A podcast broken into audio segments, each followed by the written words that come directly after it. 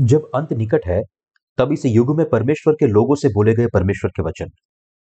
यसाया अध्याय बयालीस, वचन दस से सत्रह। हे समुद्र पर चलने वालों, हे समुद्र के सब रहने वालों, हे द्वीपो, तुम सब अपने रहने वालों समेत यहोवा के लिए नया गीत गाओ और पृथ्वी की छोर से उसकी स्तुति करो। जंगल और उसमें की बस्तियाँ और केदार के बसे हुए गाँव जय जयकार करे। सेला के रहने वाले जय जयकार करे, वे पहाड़ों की चोटियों पर से ऊँचे शब्द से ललकारे। वे यहोवा की महिमा प्रकट करे और द्वीपों में उसका गुणगान करे। यहोवा वीर के समान निकलेगा और योद्धा के समान अपनी पानीर भड़काएगा। वह उच्च शब्द से ललकारेगा और अपने शत्रुओं पर जयवंत होगा। बहुत काल से तो मैं चुप रहा और मौन साधे अपने को रोकता रहा। परंतु जब जच्चा के समान चिल्लाऊँगा, मैं हाफ़ हाफ़ कर सांस भरूँगा, पहाड़ों और पहाड़ियों को मैं सुखा डालूँगा और उनकी सब हरियाली झुलस दूँगा। मैं नदियों को द्वीप कर दूँगा और तालों को सुखा डालूँगा। मैं अंधों के एक मार्ग से ले चलूँगा, जिसे वे नहीं जानते, और उनको ऐसे पथों से चलाऊँगा जिन्हें वे नहीं जानते। उनके आगे मैं अंधियारे को उज्याला करूँगा और टेढ़े मार्गों को सीधा करूँगा। मैं ऐसे ऐसे काम करूँगा और उनको न त्यागूँगा। जो लोग सुखी हुई मूर्तों पर भरोसा करते हैं और ढली हुई मूर्तों से कहते हैं, तुम हमारे ईश्वर हो, उनको पीछे हटना और अत्यंत लज्जित होना पड़ेगा। जबकि हम यहाँ आज आराधना सेवा के लिए एकत्र हुए हैं, हमारे कई साथी संत हमारे साथ नहीं हो पा रहे हैं, क्योंकि कोरोना वायरस से लड़ने के लिए सामाजिक दूरी की आवश्यकताओं को रखा गया है। मैं आपसे आज के संदेश को ऐसे कलिसियाओं के सदस्यों के साथ साझा करने के लिए कहूँगा, जो हमारी आराधना सेवा में शामिल नहीं हो सकते। उग्र कोरोना वायरस बेहद खतरनाक है। इससे पहले आज मैंने समाचारों में सुना कि बुसान में एक कलिसिया द्वारा आयोजित एक युवा रिट्रीट में संक्रमण फैला था, जहाँ लगभग 150 से 160 प्रतिभागियों में से कम से कम 30 किशोर संक्रमित हो गए थे। संभवतः इस प्रकोप से संक्रमण अधिक होगा। कुछ कलिसिया अपने युवाओं के पीछे हटने के साथ बहुत दूर चले जाते हैं। परिचारकों को रात भर प्रार्थना करने के और चीखने के लिए मजबूर करते हैं, जब तक कि वे थकाट से गिर ना जाए। यूथ रिट्रीट में प्रार्थना शिक्षण आम है, लेकिन अगर भाग लेने वाले छात्रों को बहुत दूर धकेल दिया जाता है तो वे थक जाते हैं और कभी कभी भति भी करते हैं। परीक्षण इतना तीव्र हो सकता है कि कुछ प्रतिभागी व्यवहारिक रूप से अपना दिमाग खो देते हैं और शैतान इस उद्घाटन का फ़ायदा उठा सकता है और पीड़ितों को अजीब शोर करने के लिए बहका सकता है, जैसे कि वे अन्य भाषाओं में बोल रहे हो। बहुत से लोग गलती से इसे पवित्र आत्मा प्राप्त करने के प्रमाण के रूप में देखते हैं। इस तरह, जिन्होंने अपने पापों की समस्या का समाधान नहीं किया है, उनमें परमेश्वर के वचन की अवहेलना करते हुए अपनी आत्मा को झूठे लोगों को सौंपने की प्रवृत्ति होती है। ऐसा प्रतीत होता है कि इन गलत मसीहों के लिए विश्वास का बैरोमीटर यह निर्धारित करने के लिए है कि किसी का विश्वास मज़बूत है या कमज़ोर, वह बुरी आत्माओं के संपर्क में कितना है। हाल ही में ऐसा प्रतीत होता है कि एक निश्चित संप्रदाय के अनुयायी दुष्टात्मा के संपर्क में आ गए हैं। वे लोग दावा करते हैं कि वे अकेले एक लाख चवालीस हज़ार चुने हुए लोगों में से हैं और खुद को आत्मिक कटनी करने वाले कहते हैं। लेकिन यह पूरी तरह से निराधार झूठ के अलावा और कुछ नहीं है। जो कि परमेश्वर के वचन के बजाय अपने स्वयं के विचारों पर आधारित है। भले ही वे कहते हैं कि वे एक लाख चौवालीस हज़ार चुने हुए लोगों में से हैं, अगर उनके दिलों में कोई पाप है तो वे जो कर रहे हैं, वह वास्तव में एक संपूर्ण झूठ है। उनका दावा कुल मिलाकर परमेश्वर के सामने सौ प्रतिशत झूठ है। आप और मैं अब ऐसे युग में रह रहे हैं, जब दुनिया कोरोना वायरस से घिर रही है। बाइबल कहती है कि जब अंत का समय आएगा, तब और अकाल बीमारियाँ होंगी। क्या भविष्य में दुनिया बेहतर हो जाएगी? नहीं, बिल्कुल नहीं। क्योंकि नए नियम में यह लिखा है कि और भी बीमारी आएगी। निसंदेह विश्व अर्थव्यवस्था का महामारी से और भी खराब हो जाएगी। और अब तक हमने जो देखा है, उससे कहीं अधिक प्राकृतिक आपदाएँ होगी। इसलिए हम भविष्य में इस दुनिया को बेहतर होने की उम्मीद नहीं कर सकते। नए नियम में प्रकाशित वाक्य की पुस्तक कहती है कि जब दुनिया का अंत हम पर होगा तो एक तिहाई मानव जाति प्राकृतिक आपदाओं से पीड़ित और नष्ट हो जाएगी। इसमें यह भी कहा गया है कि इस दुनिया के एक तिहाई जंगल एक ही बार में जला दिए जाएँगे और समुद्र खून में बदल जाएँगे और जीवित प्राणियों के लिए दुर्गम हो जाएगा। आज का पवित्र शास्त्र पढ़ना इस बारे में है कि भविष्य में हमारी क्या प्रतीक्षा है। तो फिर ऐसी आपदाएँ कब शुरू होगी? वे तब शुरू होगी जब इस पृथ्वी पर परमेश्वर का क्रोध उंडेला जाएगा। जब हम पुराने नियम के दिनों को देखते हैं तो हम देख सकते हैं कि इसराइल के लोगों ने कनान देश में प्रवेश किया था। और परमेश्वर की प्रतिज्ञा के अनुसार वहाँ समुद्र समृद्ध हो गए थे। इसके बावजूद हालाँकि उन्होंने अंततः यहोवा परमेश्वर को त्याग दिया और बुद्ध परस्त मूर्तियों जैसे बाल, प्रजनन क्षमता के देवता और प्रजनन क्षमता की देवी आश्चर्य की पूजा की। इसराइलियों ने धूप जलाई और इन मूर्तों की वेदी पर बलि चढ़ाए। परिणाम स्वरूप परमेश्वर ने अपना क्रोध उंडेला और परिणाम स्वरूप इसराइल के लोगों को गुलाम बनाया और युद्ध के कैदियों के रूप में दूर देशों में घसीटा गया। पुराने और नए नियम दोनों दिनों में परमेश्वर समान रूप से मूर्ति पूजकों को दंडित करना चाहता था। हालाँकि परमेश्वर ऐसे मूर्ति पूजकों पर भी अपना दयालु प्रेम देना चाहता था। परमेश्वर ने उन्हें उनके पापों से छुड़ाने के लिए एक अगवा खड़ा किया और वह उन्हें बचाने के लिए तैयार हुआ। क्यों हमें अंत के समय में प्रभु की स्तुति करनी चाहिए? आज के शास्त्र भाग में हमारे प्रभु ने अपने लोगों को आशा का संदेश दिया है। वह कहता है, हे समुद्र पर चलने वालों हे समुद्र के सब रहने वालों, हे द्वीपो, तुम सब अपने रहने वालों समेत यहोवा के लिए नया गीत गाओ और पृथ्वी की छोर से उसकी स्तुति करो। ऐसे समय में जब इस दुनिया पर प्राकृतिक आपदाएँ आ रही है, कोरोना वायरस महामारी के कारण राष्ट्रों के बीच व्यापार अवरुद्ध है और परिणाम स्वरूप अर्थव्यवस्था चरमरा गई है। परमेश्वर ने अपने लोगों से आशा की बात की। दूसरे शब्दों में, परमेश्वर पानी और आत्मा के सुसमाचार के माध्यम से हमें बता रहा है कि जैसे जैसे अंत हमारे निकट आता है सभी मनुष्यों के लिए एक नई आशा होती है। ऐसे अंत समय में रहते हुए हमें पानी और आत्मा के सुसमाचार के वचन के कारण हमारे परमेश्वर मसीह की स्तुति करनी चाहिए। ऐसा इसलिए है क्योंकि परमेश्वर ने हमें पानी और आत्मा के सुसमाचार के वचन के द्वारा दुनिया के सभी पापों से बचाया है और इसके परिणाम स्वरूप वे सभी जो इस समाचार में विश्वास करते हैं, वे परमेश्वर के राज्य में प्रवेश करेंगे और वहाँ रहेंगे। यही कारण है कि हम पानी और आत्मा के सुसमाचार में विश्वासियों को परमेश्वर की स्तुति करनी चाहिए। यह दुनिया अब हमारे परमेश्वर मसीह की आसन्न वापसी को देख रही है और पानी और आत्मा के सुसमाचार में विश्वासियों के लिए मसीह के विवाह भोज में भाग लेने का दिन नज़दीक आ रहा है। इसका अर्थ यह है कि अब उसी परमेश्वर का समय है जिसने हम पानी और आत्मा के सुसमाचार में विश्वासियों को इस दुनिया के लोगों का न्याय करने के लिए बचाया है। परमेश्वर का न्याय उन लोगों के लिए है क्योंकि शत्रुओं द्वारा धोखा दिए गए ये लोग परमेश्वर के सच्चे प्रेम में विश्वास नहीं करते हैं। इसलिए परमेश्वर कह रहा है कि न्याय का समय उन लोगों के लिए है। ऐसे युग में रहते हुए हम धर्मी लोगों को पानी और आत्मा, परमेश्वर के सच्चे वचन के सुसमाचार पर विश्वास करके अपना सारा काम करना चाहिए। हमें प्रभु के सच्चे प्रेम में बने हुए हैं और हमें शीघ्र ही उस प्रभु से मिलने का गौरव प्राप्त होगा, जिसने हमें, हमारे पापों से बचाया है। हालाँकि धर्मी लोग ऐसे अंत के समय में केवल तभी जी सकते हैं जब उनका नेतृत्व परमेश्वर की कलिसिया द्वारा किया जाता है। जो लोग परमेश्वर के सच्चे प्रेम में डूबे हुए हैं, उन्हें उनकी प्रेम पूर्ण देखभाल प्राप्त होगी। फिर भी इन अंतिम समय में भी, अभी भी कुछ धर्मी लोग हैं जो परमेश्वर के बजाय मूर्तियों की पूजा कर रहे हैं। इन लोगों को अपनी मूर्ति पूजा से पश्चाताप करना चाहिए और फिरना चाहिए। ऐसा इसलिए है क्योंकि हम धर्मी लोगों को प्रभु की इच्छा के अनुसार अपना जीवन व्यतीत करना चाहिए। उसका भी एक कारण है। पुराने नियम के दिनों में राजा अहाब ने इसराइल के लोगों को बाल और अशेर की पूजा करने के लिए गुमराह किया। परमेश्वर के लोगों को परमेश्वर की आराधना करने के लिए, मार्गदर्शन करने के बजाय उसने उन्हें बाल की पूजा करने के लिए गुमराह किया। उसने अपनी पत्नी इजेबेल के कारण ऐसा किया। इजेबेल एक विदेशी महिला थी। इसका अर्थ यह है कि इसराइल के लोगों ने राजा अहाब के एक विधर्मी स्त्री से विवाह किया था। इजेबेल ने अहाब के साथ अपनी शादी के साथ अपने बाल की मूर्तियों को इसराइल के सामने पेश किया। और वहाँ उसके याजकों को भी अपने साथ ले आई। उसने राजा अहाब और इसराइल के लोगों को बाल की एक मूर्ति बनाने के लिए उकसाया और तब से इसराइली यहोवा परमेश्वर के बजाय बाल की पूजा करने लगे। इसलिए परमेश्वर इसराइल के लोगों के बीच तीन साल और छह महीने के लिए अकाल लाया। उन्हें पश्चाताप करने का अवसर दिया।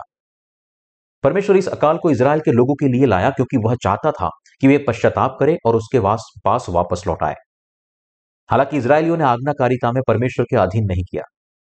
परमेश्वर ने एलिया के माध्यम से चेतावनी दी थी कि साढ़े तीन साल तक चलने वाले सूखे के कारण भयंकर अकाल पड़ेगा। उस समय एलिया परमेश्वर के निर्देश, निर्देशानुसार एक नाले में भाग जाने और वहाँ सुरक्षा पाने में सक्षम रहा। ऐसी उथल पुथल के समय में परमेश्वर ने एलिया के लिए सारपत में एक विधिया, विधवा को इसराइल के लोगों के बीच तैयार किया था। उस समय इस विधवा के पास पतीले में केवल एक मुट्ठी आटा बचा था। वह बचे हुए आटे से रोटी बनाने जा ही रही थी। और मरने से पहले वह उसको, उसके बेटे के साथ आखिरी बार खाना चाहती थी। लेकिन उसके पास एलिया के माध्यम से परमेश्वर ने सरपत की विधवा को आटे से रोटी बनाने और उसके पास लाने का निर्देश दिया। पवित्र शास्त्र में लिखा है कि विधवा ने जैसा कहा गया था, वैसा ही किया और इस रोटी के साथ परमेश्वर के सेवक की सेवा की। और परिणाम स्वरूप वह धन्य थी कि उसके आटे का पतीला कभी खत्म नहीं हुआ। यह घटना उन लोगों के बीच जो परमेश्वर का भय मानते हैं।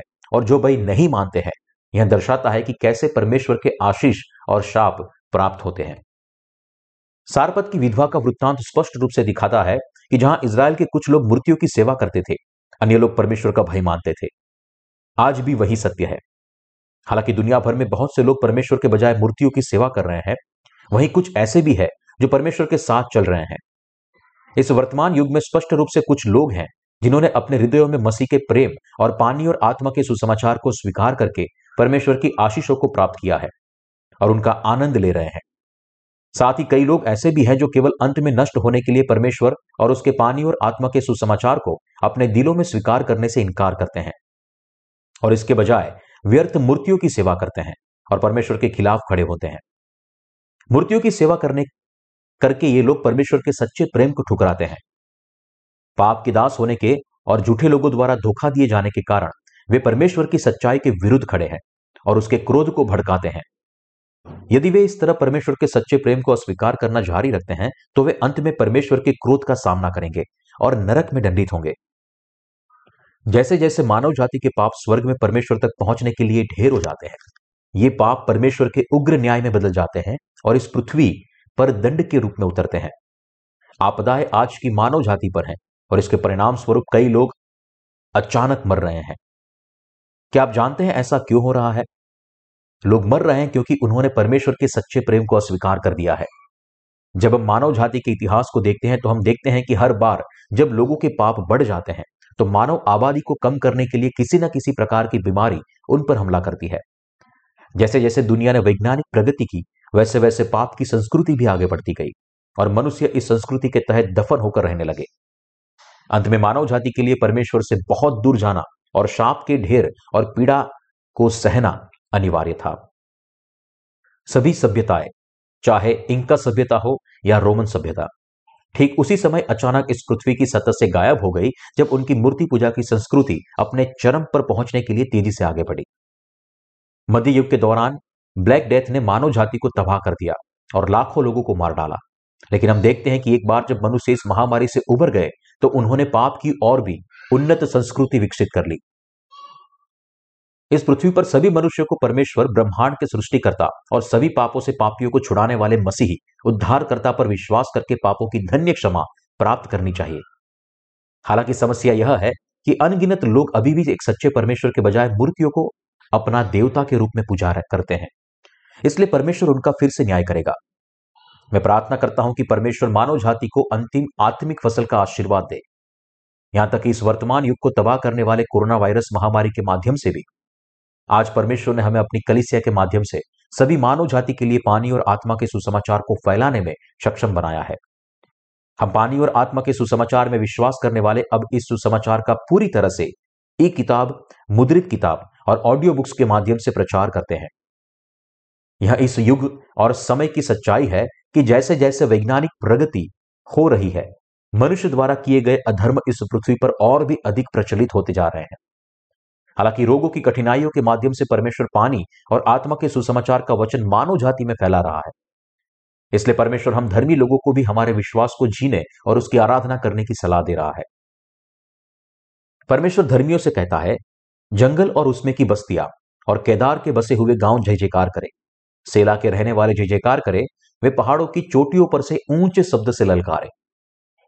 आज दुनिया भर में ऐसे बहुत से लोग हैं जो हमारे जैसे पानी और आत्मा के सुसमाचार का प्रचार करते हैं। हम पानी और आत्मा के सुसमाचार को हर राष्ट्र में फैलाकर अपने परमेश्वर की स्तुति कर सकते हैं। परमेश्वर हमें पानी और आत्मा के सुसमाचार में धर्मी विश्वासियों से प्रेम करता है और हम उसकी स्तुति कर सकते हैं क्योंकि हमें विश्वास है कि यह परमेश्वर इस पृथ्वी पर लौट आएगा। परमेश्वर ने हमें उसकी स्तुति गाने के लिए आशीर्वाद दिया है। यीशु मसीह ने हम पानी और आत्मा के सुसमाचार में विश्वासियों को हमारे सभी पापों से एक बार और हमेशा के लिए बचाया है। परमेश्वर हम सब धर्मी लोगों से कह रहा है कि उस अनुग्रह के लिए उसकी स्तुति करे जो उसने हम पर बनाया है और पानी और आत्मा के सुसमाचार को सारे संसार में फैलाने के लिए कह रहा है। कभी कभी ऐसा प्रतीत हो सकता है कि परमेश्वर मनुष्य का न्याय नहीं करता, चाहे वे कितने भी पाप क्यों न कर ले। हालाँकि परमेश्वर ने स्वयं को उसके सामने अहंकारी होकर पापियों के लिए न्यायाधीश के रूप में प्रकट किया है। कभी कभी ऐसा लगता है कि परमेश्वर चुप रहकर हम सबसे छिप रहा है। लेकिन हम जानते हैं कि परमेश्वर हमेशा हमारे साथ है। हमसे बात कर रहा है और हमारी मदद करता है। परमेश्वर पानी और आत्मा के सुसमाचार के द्वारा स्वयं को हम पर प्रकट करता है। परमेश्वर की चुप्पी इतनी लंबी हो सकती है कि हर कोई सोच सकता है कि वह मौजूद नहीं है। लेकिन हम मानव जाति के इतिहास से जानते हैं कि जब मनुष्य के पाप एक निश्चित बिंदु तक पहुँच जाते हैं तो परमेश्वर स्वयं को प्रकट करते हैं। द्वितीय विश्व युद्ध की समाप्ति बाद से मानवता ने अपनी जनसंख्या में विस्फोटक वृद्धि देखी है। इसके साथ अधर्म में वृद्धि हुई है, जैसा कि कई अन्य बुरी घटनाओं में हुआ है। हालाँकि परमेश्वर की अनुमति से मानव जाति के पास अब पानी और आत्मा के सुसमाचार को खोजने और उसमें विश्वास करने का एक और अवसर है। सभी मनुष्य को अब मुड़ना चाहिए और परमेश्वर के लिए द्वारा दिए गए उद्धार के आशीष को प्राप्त करना चाहिए। इस अवसर को किसी को नहीं छोड़ना चाहिए। अपनी ओर से हमें परमेश्वर की आशीषों का लाभ उठाना चाहिए और पानी और आत्मा के सुसमाचार को पूरी दुनिया में फैलाना चाहिए। हम एक ऐसे समय में जी रहे हैं, जब पूरी दुनिया में युद्ध का भूत मंडरा रहा है। हालाँकि युद्ध से भी अधिक भयानक बीमारी है और इससे भी ज़्यादा भयावह है अर्थव्यवस्था का पूरी तरह चरमराना। जब यह युग हम पर पड़ होगा तो सभी मनुष्य शरीर और आत्मा दोनों में इस तरह के भयानक सुखे को झेलेंगे कि वे लगभग मुर्दे की तरह हो जाएँगे। हम देख सकते हैं कि परमेश्वर ने हम से कुछ तैयार कर, करवाया है, ताकि जब ऐसा समय हम पर आए, तब हम पानी और आत्मा के सुसमाचार को पूरे संसार में प्रचार कर सके। इन कठिन दिनों में जो कुछ भी हो रहा है, उसे देखते हुए मनुष्य को चाहिए कि वह परमेश्वर के सामने अपनी संगीनता देखे और अब अपनी आत्मा के उद्धार की तलाश करे। उन्हें खुद से पूछना चाहिए, अगर मैं वही करता रहा, जो मैं करता रहा हूँ तो मैं निश्चित रूप से नष्ट हो जाऊँगा। मैं मौत की ओर आगे बढ़ रहा हूँ। फिर मैं इस युग में और अपने पापों से कैसे बचाया जा सकता हूँ? सभी मनुष्य को प्रार्थना करनी चाहिए ताकि वे अपने पापों से उद्धार का मार्ग खोज सके। सीधे शब्दों में कहे तो परमेश्वर पूरी मानव जाति से कह रहा है कि वह परमेश्वर और पानी और आत्मा के सुसमाचार पर विश्वास करे, जिसमें परमेश्वर की धार्मिकता निहित है। परमेश्वर कह रहा है अपना उद्धार प्राप्त करो। परमेश्वर ने यीशु मसीह को बुलाया था, जो सारी मानव जाति का उद्धार करता है। और यीशु मसीह हमें पानी और आत्मा के सुसमाचार पर विश्वास करके, जो उसने हमें दिया है, स्वर्ग के लिए खुद को तैयार करने के लिए कहता है। ऐसे समय में, मनुष्य को चाहिए कि वे हमारे मसीह परमेश्वर को पुकार करें, और परमेश्वर द्वारा दिए गए पानी और आत्मा के सुसमाचार में अपने हृदय से विश्वास करें। साथ ही हमें याद रखना चाहिए कि हम में से जिन लोगों ने पानी और आत्मा का सुसमाचार पाया है उन्हें परमेश्वर की स्तुति करने और बेहतर भविष्य के लिए तैयार करने में सक्षम होने का आशीर्वाद मिला है। जिन लोगों ने पानी और आत्मा का सुसमाचार नहीं पाया है, इसके विपरीत उनकी आत्माएँ हमेशा के लिए नष्ट हो जाएँगी। इन अंतिम दिनों में परमेश्वर हम धर्मी लोगों से कह रहा है कि चुप न रहो और इसके बजाय ज़ोर से चिल्लाए। वह अपने कार्यकर्ताओं से कह रहा है कि एक योद्धा की तरह जोश जगाए और उद्धार के अन्य कार्य के ज़ोर से चिल्लाए और पानी और आत्मा के सुसमाचार का प्रचार करे। इस दुनिया की विभिन्न कठिनाइयों जैसे कि बीमारी, युद्ध और आर्थिक आपदाओं के माध्यम से लोग प्रभु को पुकारते हैं, जिन्होंने उन्हें अपना सच्चा प्यार दिया है। सभी मनुष्य का परमेश्वर अब उनसे कह रहा है कि वे भी पानी और आत्मा के सुसमाचार में विश्वास करके अपने सभी पापों की क्षमा प्राप्त करें। और हम विश्वासियों से परमेश्वर कहता है कि हम सब पापियों के निमित्त पानी और आत्मा का सुसमाचार सुनाए। धर्मी के द्वारा ही परमेश्वर बोलता है।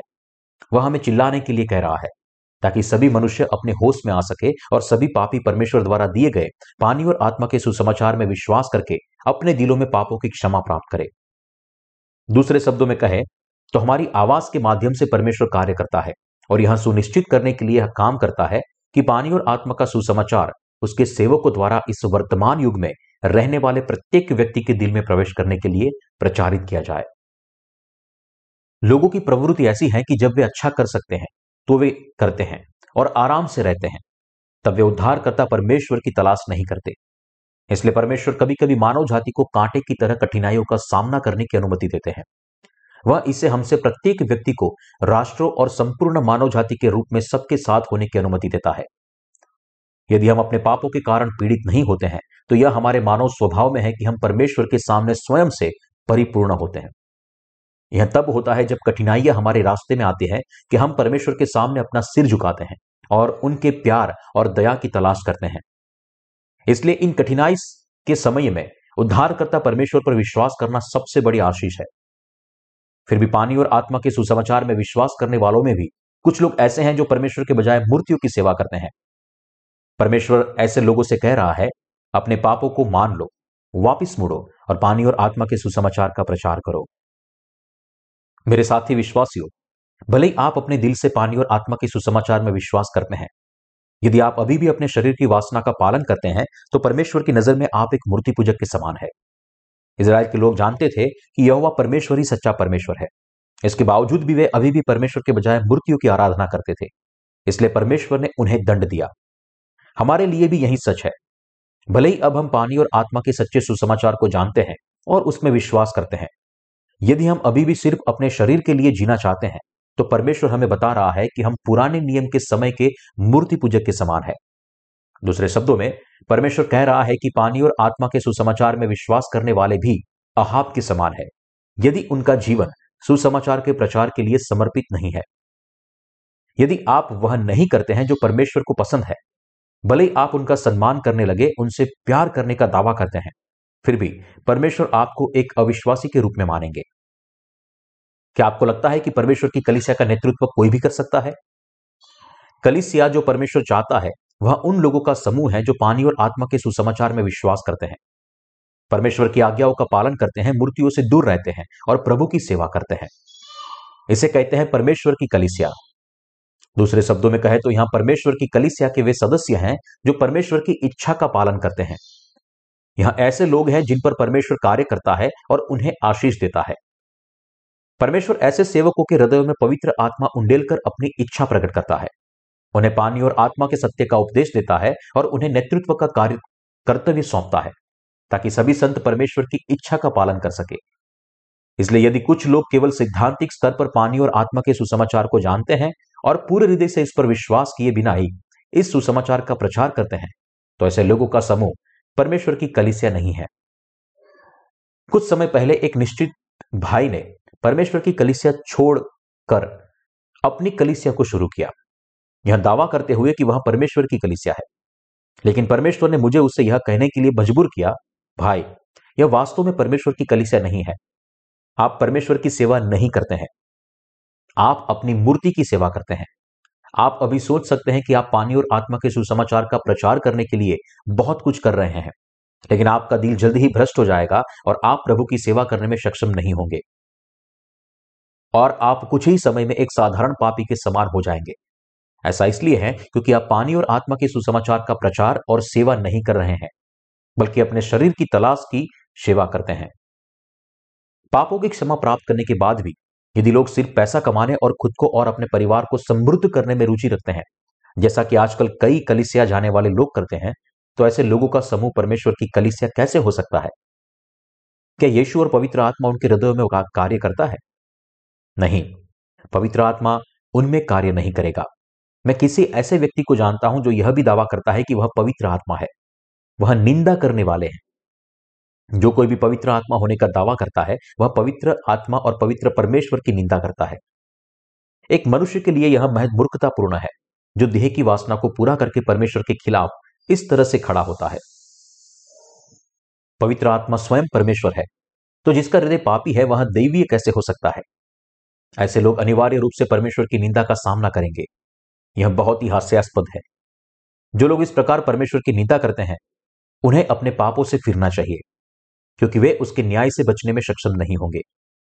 यह विशेष व्यक्ति स्पष्ट रूप से एक सफ़ेद घोड़े की सवारी करते हुए प्रत्येक सभा में यह कहते हुए दिखाई देता है कि उसका बड़ा भाई संप्रदाय का प्रमुख है और वह पवित्र आत्मा है।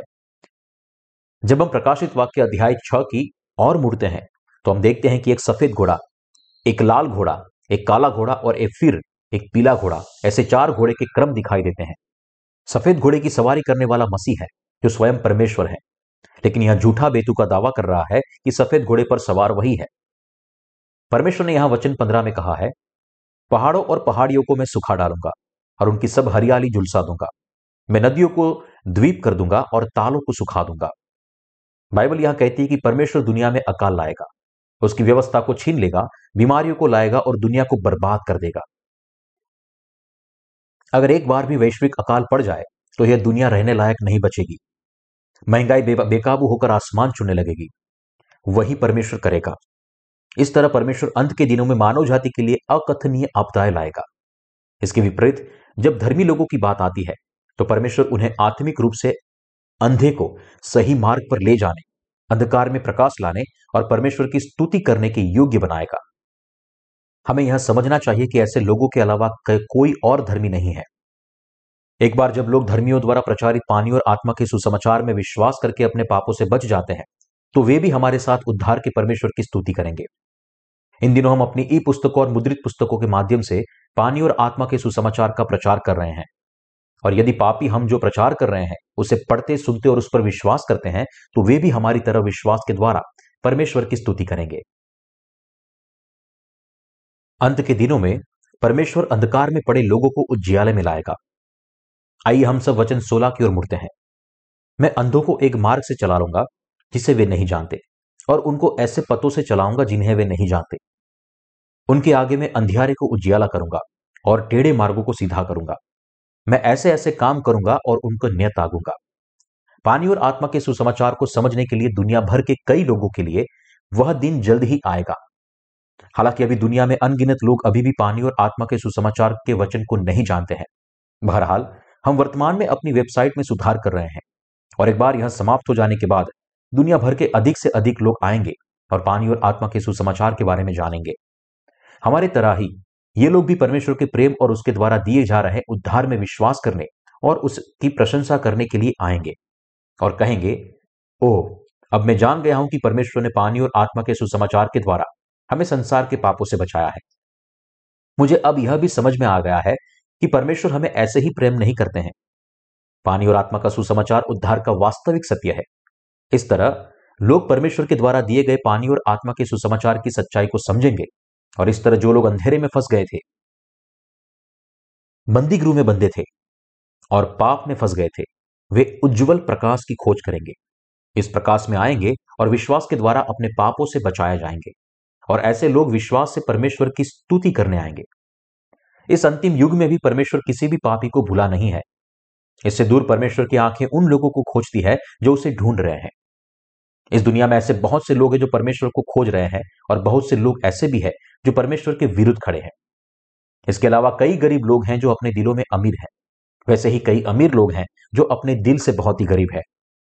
परमेश्वर उन लोगों की तलाश कर रहा है जो आत्मा में गरीब है और यहाँ वे लोग हैं जिन्हें परमेश्वर पानी और आत्मा के सुसमाचार के द्वारा बचाता है और स्वर्ग के राज्य का उपहार देता है। कोरिया में एक बड़ी कंपनी का सीईओ था, जो लीवर कैंसर से गंभीर रूप से बीमार था। एक दिन अपने अस्पताल के बिस्तर पर बाइबल पढ़ते हुए उन्हें यह पद मिला, जो कहता है कि धनवान स्वर्ग में प्रवेश नहीं कर सकते। इसलिए वह इससे बहुत परेशान था। अपने आप से सोच रहा था, मैं अमीर हूँ। क्या इसका मतलब यह है कि मैं स्वर्ग में प्रवेश नहीं कर सकता? फिर अपने, फिर वह अपने कलिसिया के पादरी के पास गया और पूछा मैंने बाइबल में इस भाग को देखा है।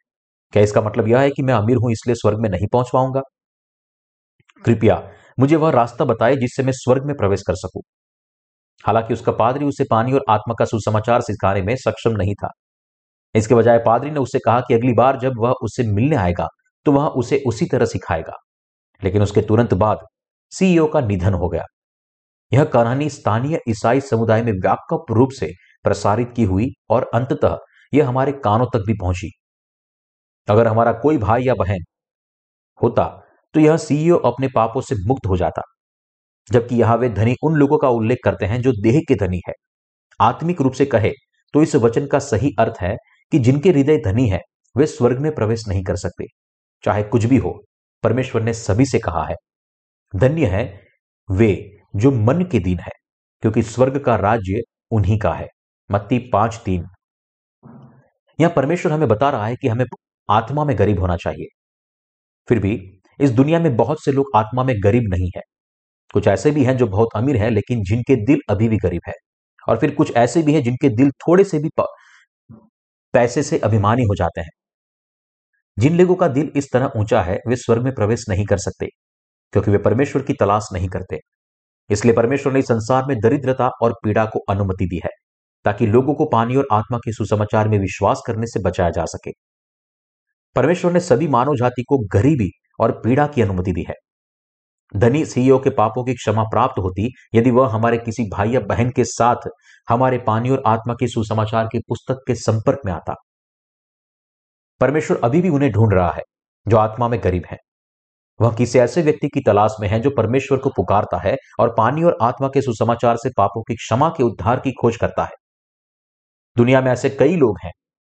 इसलिए आज बहुत से लोग हैं जो हमारी वेबसाइट या किताबों से पानी और आत्मा के सुसमाचार को पढ़ते हैं, सुनते हैं, अपने दिल से उस पर विश्वास भी करते हैं और इस तरह अपने पापों से उद्धार प्राप्त करते हैं। बहुत से लोग जो उद्धार के प्रभु की तलाश करते हैं, वे पानी और आत्मा के सुसमाचार को अपने कंप्यूटर या स्मार्टफ़ोन पर पा रहे हैं। इसे पढ़ते हैं और सुनते हैं। पानी और आत्मा के सुसमाचार की पूरी सामग्री हमारी वेबसाइट पर उपलब्ध है।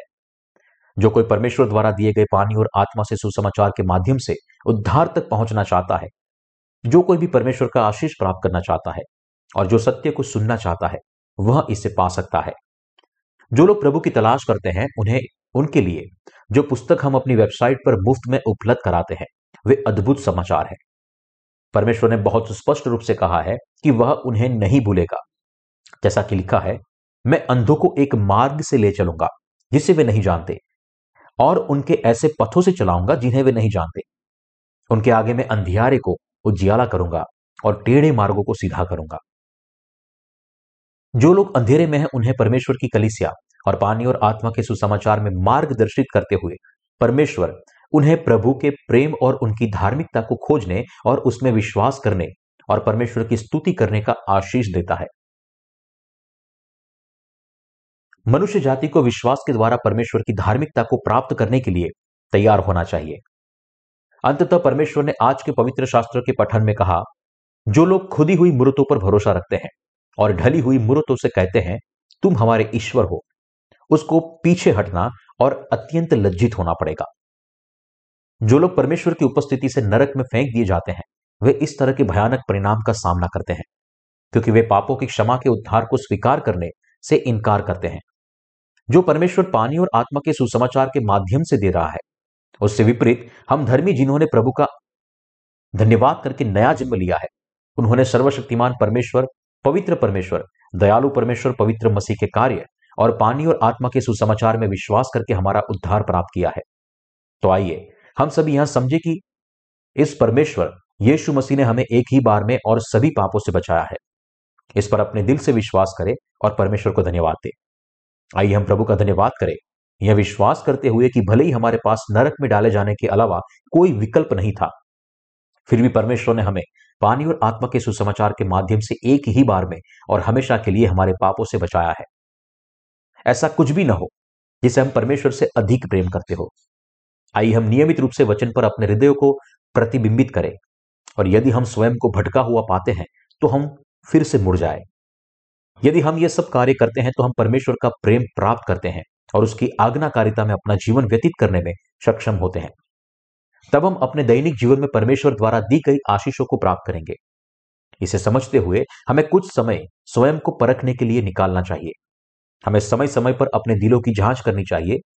यह कितना अद्भुत है कि इन अंतिम दिनों में पानी और आत्मा के सुसमाचार में विश्वास करने के द्वारा हम अपने पापों से बचाए गए हैं। यह कितना आभारी है कि हम पानी और आत्मा के सुसमाचार में विश्वास करने वाले, अब परमेश्वर के लोग बन गए हैं। यह कितना अद्भुत है कि न्याय का परमेश्वर हमारा परमेश्वर है, उद्धार का परमेश्वर हमारा परमेश्वर है, और हम इस परमेश्वर में विश्वास करते हैं, उससे प्रेम करते हैं और उसकी स्तुति करते हैं। और हम कितने आभारी हैं कि हम वास्तव में धन्य हैं, जो इस परमेश्वर के प्रेम में विश्वास करते हैं, उस पर भरोसा करते हैं और उसकी स्तुति और आराधना करते हैं। इन अंतिम समय में जो कोई भी परमेश्वर और उसकी धार्मिकता को नहीं जानता, वह दुखी है। ऐसे लोग अंत में बर्बाद हो जाएँगे, चाहे वे कितने भी अमीर क्यों ना हो। लेकिन उनके लिए अभी भी आशा है, क्योंकि दुनिया भर के लोग सबसे अमीर से लेकर सबसे गरीब तक अपने पापों से बच जाएँगे। यदि वे हमारी किताबों के संपर्क में आते हैं, या हमारे कार्यकर्ताओं से मिलते हैं। पानी और आत्मा के उद्धार के सुसमाचार को पढ़ने और उस पर विश्वास करने से वे भी बचाए जाएँगे। मानवता को विश्वास के द्वारा धर्मी परमेश्वर को ग्रहण करने के लिए तैयार रहना चाहिए। सभी मनुष्य को स्वर्ग में प्रवेश करने के लिए तैयार रहना चाहिए। हालाँकि, इसका मतलब यह नहीं है कि हमें यात्रा करनी होगी और अपनी पुस्तकों को दुनिया के कोने कोने में ले जाना होगा।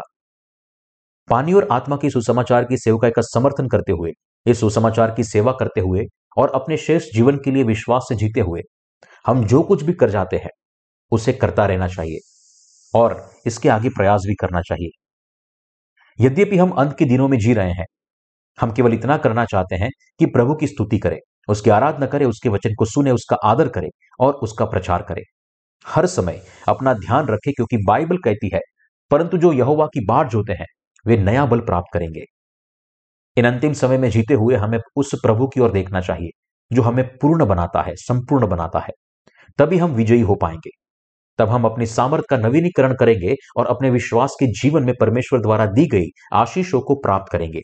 और यह हमें इस पृथ्वी पर अपने शेष समय के लिए एक योग्य जीवन जीने में सक्षम बनाएगा। इस समय जो उपदेश में प्रचार कर रहा हूँ, उसे रिकॉर्ड किया जा रहा है, ताकि इसे पूरे कोरिया में हमारे कलिसिया के सदस्यों और दुनिया भर में हमारे साथी विश्वासियों के साथ एक वीडियो या ट्रांसक्रिप्ट के रूप से साझा किया जा सके। इस तरह से अपने सभी साथी विश्वासियों के लिए अपनी हार्दिक इच्छाओं को साझा करने में सक्षम होना बहुत ही अद्भुत है। हालाँकि हम परमेश्वर के लोग हैं जिन्होंने पानी और आत्मा के सुसमाचार में विश्वास करके नया जन्म लिया है। अगर हम सिर्फ़ एक या दो महीने के लिए भी परमेश्वर की आराधना करना बंद कर दे तो हमारे लिए फिर से सांसारिक लोगों में बदलना बहुत ही आसान है। हमारा हृदय परमेश्वर से पूरी तरह दूर हो सकता है। इसलिए यह आराधना सेवा जो हम परमेश्वर को अर्पित कर रहे हैं, वह अत्यंत महत्वपूर्ण है। इस बारे में सोचे कि जब हमें आराधना सेवा करने में कोई कठिनाई नहीं होती थी तो हम उसके साथ कैसा व्यवहार करते थे? क्या हमने इसे बहुत हल्के में नहीं लिया? बस केवल हम आगे बढ़ रहे हैं। कभी कभी यह सिर्फ़ एक दिनचर्या बन जाती है, कुछ ऐसा जो हम आदतन और जल्दबाजी में करते थे। पिछले साल में हमें काम करना पड़ा है और कभी कभी अपनी आराधना सेवाओं को भी रद्द करना पड़ा है, क्योंकि कोरोना वायरस महामारी को संबोधित करने के लिए प्रतिबंध लगाए गए थे। और इससे मेरा दिल भी भारी हो गया है। मैंने सोचा कि मेरा दिल इतना भारी क्यों है? और मैंने इसके बारे में प्रार्थना भी की। तब मेरे मन में यह विचार आया कि यदि हम परमेश्वर की आराधना नहीं करते हैं तो हमारा असफल होना तय है। इसलिए जब तक प्रभु इस पृथ्वी पर न लौटे, तब तक हमें विश्वास के द्वारा उसकी आराधना की वेदी बनानी चाहिए। पवित्र आत्मा ने मेरे मन में समझ लाई और मुझसे कहा तुम परमेश्वर की आराधना केवल इसलिए नहीं कर सकते क्योंकि तुम व्यस्त हो या कठिन परिस्थितियों का सामना कर रहे हो। इसलिए मैंने प्रभु से कहा, मैं समझ गया प्रभु, हम आपकी आराधना करेंगे, हम आराधना सेवाओं का आयोजन करेंगे। इसलिए मैंने कलिसिया के सदस्यों के स्वास्थ्य और सुरक्षा की रक्षा के लिए हर संभव प्रयास करते हुए अपनी आराधना सेवाओं को फिर से शुरू करने का फैसला किया। आज सुबह, जब मैं सुबह की सेवा समाप्त होने के बाद गलियारे से नीचे जा रहा था जीयुन गलियारे के अंत में मेरा इंतज़ार कर रही थी। जब मैंने उसका अभिवादन किया तो उसने मुझे बताया कि वहाँ फिर से आराधना सेवा में शामिल होने के लिए कितनी खुश थी। आराधना बंद होने तक वह दुखी थी, लेकिन अब वह फिर से आराधना के समय में भाग लेने में सक्षम होने के लिए खुश थी। तो मैंने उससे कहा कि मैं बहुत खुश हूँ। केवल मैं ही खुश नहीं हूँ, बल्कि हमारे हृदय में पवित्र आत्मा भी प्रसन्न होता है। परमेश्वर की आराधना करना अद्भुत है। हम जानते हैं कि यह आराधना सेवा परमेश्वर की नज़र में एक आशीर्वाद है। पापों की क्षमा पाने वालों के लिए यदि वे कुछ महीनों के लिए परमेश्वर की आराधना करना बंद कर देते हैं तो उनका विश्वास गायब हो जाएगा और उनके दिल भ्रष्ट हो जाएँगे। वे पूरी तरह से सांसारिक दिलों में बदल जाएँगे। वे विवेक खो देंगे और उनका हृदय संसार की ओर बह जाएगा। आराधना सेवा में भाग लेने के दौरान हमें परमेश्वर के वचन को सुनने, उसकी इच्छा को समझने, उसका सम्मान करने और पवित्र आत्मा के कार्य की आज्ञाकारिता में प्रभु का अनुसरण करने का मौका मिलता है। यह परमेश्वर के वचन के माध्यम से है कि हमारी गलतियों को इंगित किया जाता है और सुधारा जाता है, जिससे हम प्रभु का अनुसरण कर पाते हैं। परमेश्वर की आराधना करने वाले सभी लोगों के लिए इस तरह के आशीर्वाद का आश्वासन दिया जाता है। पूरे कोरिया में हमारी कलिसिया और परमेश्वर के कार्यकर्ता और पूरे विश्व में काम करने वाले संतों को परमेश्वर की आराधना ईमानदारी से करनी चाहिए और उनका आशीर्वाद भी प्राप्त करना चाहिए। चाहे उनकी परिस्थितियाँ कैसी भी हो उन सभी को परमेश्वर की आराधना करनी चाहिए और उन्हें सुसमाचार की सेवकाई का भी समर्थन करना चाहिए। मैं जानता हूँ कि कभी कभी हम थोड़े समय के लिए खुद को पिछड़ा हुआ महसूस करते हैं। फिर भी हमें परमेश्वर की आराधना करनी चाहिए। तो आइए, पहले हम अपने आसपास अपने साथी संतों के बारे में सोचें। आइए हम एक दूसरे की खातिर हर एहतियाती उपाय करें और हम परमेश्वर की आराधना करने की पूरी कोशिश करें। जब तक हम प्रभु से ना मिले, तब तक हम सब परमेश्वर से प्रार्थना करें। उसकी स्तुति करें और उसके वचन पर विश्वास करके जीवित रहे। परमेश्वर आप सबको आशीष दे।